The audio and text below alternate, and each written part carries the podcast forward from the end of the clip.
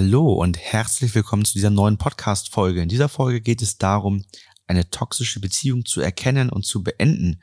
So könnt ihr in dieser Situation vorgehen. Mein Name ist Florian. Ich bin Ina. Wir sind Paartherapeuten und Coaches und helfen euch raus aus der Krise hinein in eine glückliche und harmonische Beziehung.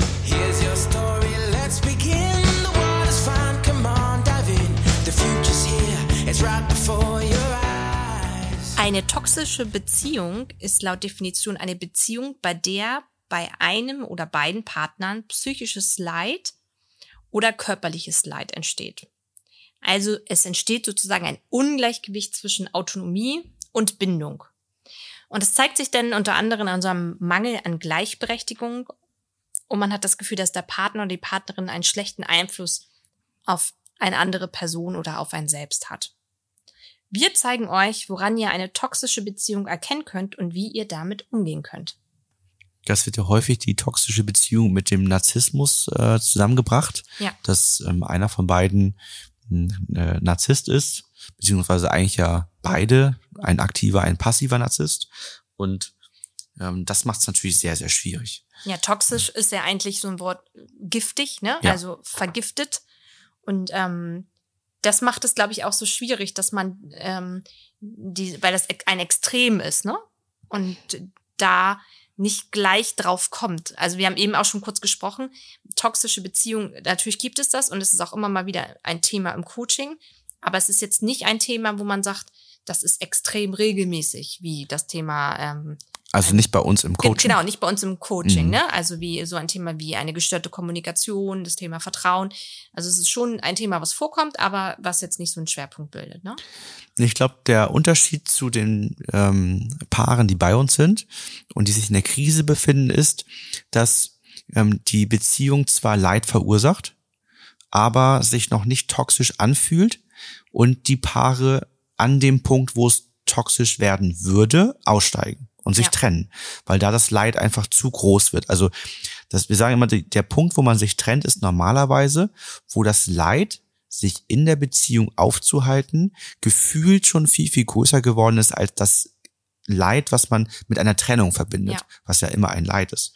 Und ein Merkmal einer toxischen Beziehung ist aus meiner Sicht, dass man eben ähm, über diesen diese Schwelle hinausgeht und weiter ne? ja auch weiter in der Beziehung bleibt, Ja. obwohl in der Beziehung das Leid schon viel größer ist, als es durch eine Trennung kommen könnte. Ja. Ne, aber man trotzdem drin bleibt und ja ganz häufig in der Kombination, dass der eine eben aktiver Narzisst ist und der passive Narzisst vielleicht eine Verlustangst hat und sich nicht lösen kann, Ja. ne, weil ihn diese Verlustangst zurückhält ähm, und natürlich dann auch der aktive Narzisst Mechanismen hat, den anderen in der Beziehung zu halten.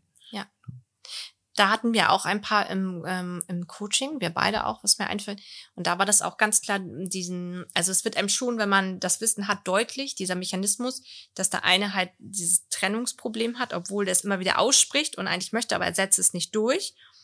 Ähm, und der andere immer wieder äh, es schafft, sozusagen die, ähm, den anderen unter Druck zu setzen, sodass der andere in der Beziehung bleibt und man selber sozusagen es so darstellt, dass das Leid bei sich selbst, also bei, bei der Person selber sehr groß ist. Ja, da gibt es dann natürlich auch Spezialisten, die sich dann sehr, sehr intensiv mit toxischen Ja. Beziehungen auseinandersetzen. Das muss man klar sagen. Ähm, da gibt es zum Beispiel in Hamburg, glaube ich, den Christian Hemschemeyer, ähm, Diplompsychologe, der sich da sehr stark mit ähm, toxischen Beziehungen auseinandersetzt, auch ähm, in einem sehr großen YouTube-Kanal und Co. Und äh, der sich tagtäglich mit diesen Themen dann beschäftigt. Äh, wie gesagt, bei uns kommt es seltener vor. Ähm, aber das, das Beispiel, was du hast, ich, ich habe das auch im Coaching gehabt und es ist tatsächlich auch, auch ähm, im Coaching schwierig zu erkennen. Ähm, Findest wenn, du, ich fand das bei dem Paar, bei dem war es ganz einfach. wollte ich gerade sagen, Da, das war jetzt da, war es sehr sehen, offensichtlich. Bei Ja. dem anderen Paar war es sehr schwierig. Ne? Mhm. Ähm, weil da muss man sagen, da Aber auch erstmal wissen, hat sich der ne? Mann sehr natürlich so als äh, war war Vertriebler sozusagen, Mhm. hat sich äh, weiß sich zu verkaufen und und ähm, das war schwierig, äh, das das frühzeitig zu erkennen.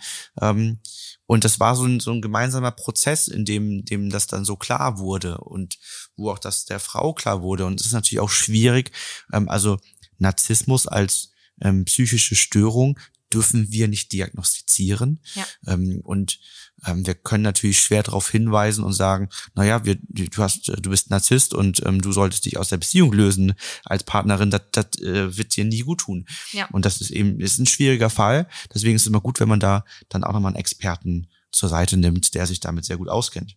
Und in meinem Beispiel ist das so, dass das eben dann auch genau diese Kombination war, ne? Verlustangst bei ihr ähm, und äh, er hat dann eben so die Mechanismen gehabt, recht manipulativ, ähm, gekoppelt vielleicht auch eben an den Vertrieblerjob, äh, Verkaufen und so weiter, ähm, wo man ja auch durchaus die ein oder andere psychologische Taktik noch kennenlernt, Mhm. wie man etwas verkauft, ähm, wo es eben schwierig war, aus dieser Beziehung rauszukommen für sie. Was sind die Folgen? Starkes Unwohlsein in der Beziehung, weil man das Gefühl hat, dass da so die eigenen Werte und Lebensregeln natürlich verletzt werden. Und man wünscht sich natürlich einen Ausweg, also das wäre ja zum Beispiel eine Trennung, aber schafft es nicht. Und das ist natürlich auch sehr schwierig, weil man hat ja schon erkannt, dass es nicht gut ist. Und dadurch ist man halt dann längerfristig in der Beziehung gefangen, als man eigentlich sein möchte. Ja auch die Wege, da äh, therapeutisch was zu lösen, sind häufig sehr schwierig. Ne? Also ähm, Narzissten wenden sich dann regelmäßig gegen den Therapeuten, Genau. dass ähm, der keine Ahnung hat und nicht weiß, wovon er spricht. Und ähm, wenn sie überhaupt in die Therapie hineinkommen, weil auf der einen Seite auch ähm, Psychotherapeuten ähm, nicht alle gerne mit Narzissten zusammenarbeiten Mhm. wollen, weil eben genau dieser Effekt eintritt und auf der anderen Seite Narzissten sich ungern helfen lassen. Deswegen kommen auch sehr wenige mit toxischen Beziehungen in unser Coaching hinein, weil wir halt sehr lösungs- und zielorientiert sind. Also ähm, da ist mal jemand im Coaching sozusagen irgendwann aus allen Wolken gefallen, als er merkte, dass ähm, unser Ziel gar nicht ist, dass die beiden ähm, auf jeden Fall zusammenbleiben, sondern wir schauen, was das gemeinsame Ziel ist, weil sich auf einmal das Ziel veränderte von einem von beiden Richtung Trennung Mhm. und, und man dann eben unterstützend den Weg einschlägt, weil wir können ja nur das kleinste gemeinsame Ziel nehmen. Du kannst ja niemanden zwingen, in der Beziehung zu bleiben. Und das kleinste gemeinsame Ziel ist dann eben die Trennung. Auch wenn das vielleicht vom anderen das Ziel noch nicht ist, dann muss man eben schauen,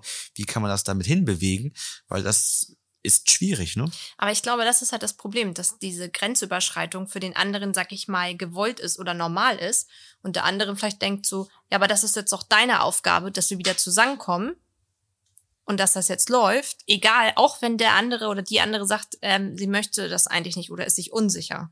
Und da, dann steht natürlich das Problem. Wir haben dazu auch nochmal einen Blogbeitrag geschrieben, in dem ihr das Ganze euch nochmal schriftlich durchlesen könnt, wo wir auch nochmal einige Punkte aufgeführt haben, Probleme, Folgen, Lösungsansätze. Also schaut dort ganz gern mal rein. Und ähm, wenn ihr da Themen habt, äh, wie gesagt, wir können euch da auch unterstützen. Es gibt Experten für den Bereich. Ähm, wo ihr euch sicherlich gut bei uns melden könnt, ist, wenn ihr euch aus der Beziehung bereits gelöst habt und diese nachhaltig verarbeiten wollt. Also einerseits die Ursache finden wollt, warum habt ihr als Puzzlestück auf diese Person gematcht? Andererseits ähm, eben die entstandenen Verletzungen und vielleicht auch Sorgen und Ängste in Richtung Zukunft und neue Beziehungen für euch lösen möchtet. Kommen wir einmal zu den Lösungsansätzen. Der erste Schritt ist ja erstmal, sich über die Situation überhaupt bewusst zu werden. Also einmal in diesen Status oder in den Prozess des Reflektierens reinzukommen und zu erkennen, dass man überhaupt in einer toxischen Beziehung steckt, um dann im nächsten Schritt eine gestärkte Haltung einzunehmen. Da gibt's ja auch ganz, ganz viel Wissen online dazu. Ja. Ähm, welche Signale gibt es? Genau. Ähm, da gibt's ja eine ganze Reihe von Signalen, auf die man da achten kann und man reflektieren kann. Könnte ich in einer toxischen Beziehung stecken? Könnte mein Partner, meine Partnerin Narzisst, Narzisstin sein? Ähm, Oftmals ganz haben die viel Menschen Wissen aber auch, finde ich, schon so ein Grundgefühl. Sie können es noch nicht benennen, sie kennen den Begriff nicht, aber sie merken, derjenige tut mir nicht gut. Mhm. Also, oder Freunde sagen schon, Mensch, mir ist aufgefallen, der oder diejenige, die tut dir nicht gut. Oder du Ja. hast dich sehr, sehr stark verändert, Genau. aber nicht in eine positive Leid. Richtung. Ja. So, ne? Genau. Ja. Ja, dann geht's darum, das Gespräch zu suchen, die eigene Haltung äh, zu verdeutlichen, die Gefühle zu zeigen Hm. ähm, und zu schauen, ähm, auch wie der Partner oder die Partnerin reagiert. Ähm, denn das ist da an der Stelle ein ganz wichtiger Punkt. Äh, wenn jemand Narzisst, narzisstische Züge hat, wird er schwer das Leid sehen können, sondern eher aufzeigen, was sein Leid ist.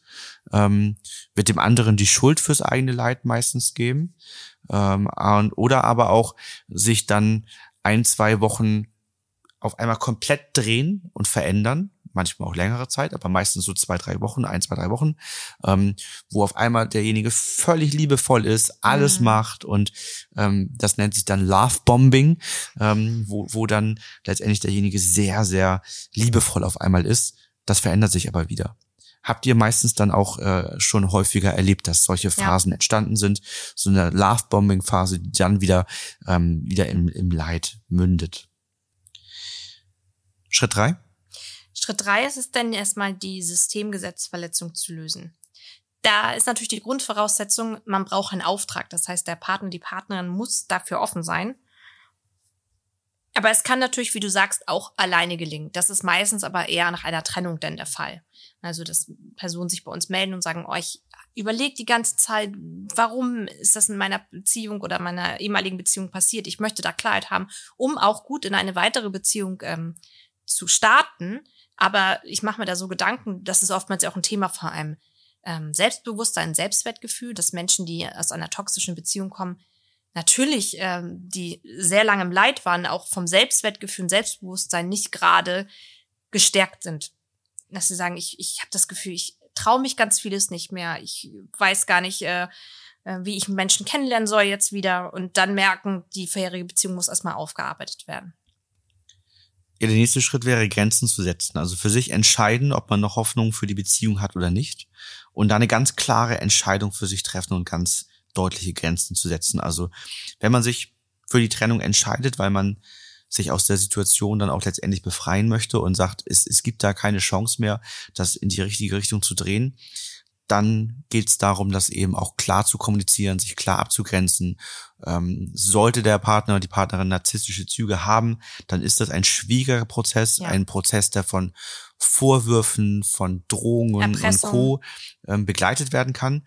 Ähm, da muss man sich dann Unterstützung suchen, vielleicht ähm, psychologischer Natur, gute Freunde, Familie, die einen dadurch tragen und einen da unterstützen und helfen und ähm, zur Seite stehen und auch vielleicht für Sicherheit sorgen, ne, dass man sich da einfach Unterstützung holt. Ich hatte das letztens in einem Coaching, da ging es nochmal darum, dass, dass er bewusst die Sachen dagelassen hat. Mhm. Das, das konnte man so interpretieren, dass es bewusst war, ähm, weil es schon mal so gelaufen ist, dass sozusagen über dieses Sachen dalassen Ja. und nochmal wiederkehren müssen, der Einstieg in die Beziehung zurückkam, so nach dem Motto, ja, jetzt hast mich ja zwei, drei Wochen nicht gesehen, kommst bestimmt nicht gut alleine klar oder so. Ne? Mhm. Und ähm, das ist so ein Punkt, wo man sagt, Mensch, da muss man sich von abgrenzen. Also klar sagen, nee, du musst alles mitnehmen oder ähm, und dann auch jemanden sonst, der das aussprechen kann. Also jemanden, Ja. dann holt man sich wie so seinen, seinen Rechtsanwalt, seinen guten Freund, eine gute Freundin dazu, die das sagen kann und die das machen kann. Oder auch wenn man sagt, derjenige kündigt sich an, dann die Sachen abzuholen, sagen, ja, dann ist eine Freundin da und macht das Mhm. mit dem oder ein Freund oder man ist mit da oder gar nicht da, Ja. ne, um dann einfach für sich zu sorgen, um nicht neue Verletzungen zu erleiden. Ne? Du sagtest gerade Rechtsanwalt. Das wäre natürlich auch eine Variante. Das hatten wir im Coaching auch schon mal, dass jemand ähm, das über einen Anwalt ähm, mitteilen lassen hat, dass derjenige die Wohnung, das Haus zu verlassen hat, was ähm, auch nicht eingehalten wurde von beiden Seiten her letztendlich oder durchgezogen worden ist. Ähm, das ist natürlich auch ein weiterer Schritt. Das Problem ist bei einem Narzissten, gerade wenn man eine Familie hat, dann wird das natürlich noch komplizierter, dass da immer wieder ein Auf und Ab entsteht. Und man natürlich selber ähm, auch ins Leid geführt wird, in dem Sinne, wenn derjenige sagt, ja, aber guck doch mal, die Kinder leiden doch auch. Und du willst es wirklich. Also man kommt immer wieder in diesen Status des Zweifels rein, weil der andere immer die Punkte wieder antriggert, die ja natürlich auch in einer Beziehung bekannt sind. Die Sorgen und Ängste. Und da ist unsere Erfahrung ja auch ganz klar, je klarer und deutlicher Grenzen von Anfang an gesetzt werden, desto besser läuft eigentlich der Prozess. Ja, deswegen diese klare Entscheidung und diese klare Abgrenzung und ähm, die Dinge, die man mitteilt, die muss man auch durchsetzen. Ja. Also wenn man Konsequenzen aufzeigt und Wege aufzeigt und Grenzen aufzeigt, dann nur, wenn man wirklich bereit ist, diese Wege zu gehen, die Konsequenzen durchzusetzen und so weiter. Also ähm, gerade in der Konstellation mit, mit jemandem, der ähm, narzisstische Züge hat, Dinge anzudrohen und nicht durchzuführen, schwierig. Wie will man dann später noch ernst genommen werden Ja. im weiteren Prozess? Also das, das muss schon, muss schon klar kommuniziert äh, sein und das muss umgesetzt werden, damit das eben auch passiert. Ne? Ja. Also da wird ein Stück Stärke gebraucht. Das, da werden Ressourcen gebraucht. Ähm, da wird, wir sprechen immer von Herz- und Schwertseite. Da wird die, die Schwertseite gebraucht, ähm, um das durchzusetzen, ne, um dort klare Grenzen zu setzen, Nein zu sagen, ähm, Konsequenzen aufzuzeigen. Genau. Aber auch die Herzseite, um für sich zu sorgen. Für Ja, sich zu sorgen, aber auch natürlich dem anderen zu zeigen, Mensch, ähm, ich mache das nicht, weil du grundsätzlich ein schlechter Mensch bist, Genau. sondern weil einfach unsere Beziehung Bestandteile hat, die mir nicht gut tun und ähm, ich keine Chance mehr sehe, das dahin zu führen.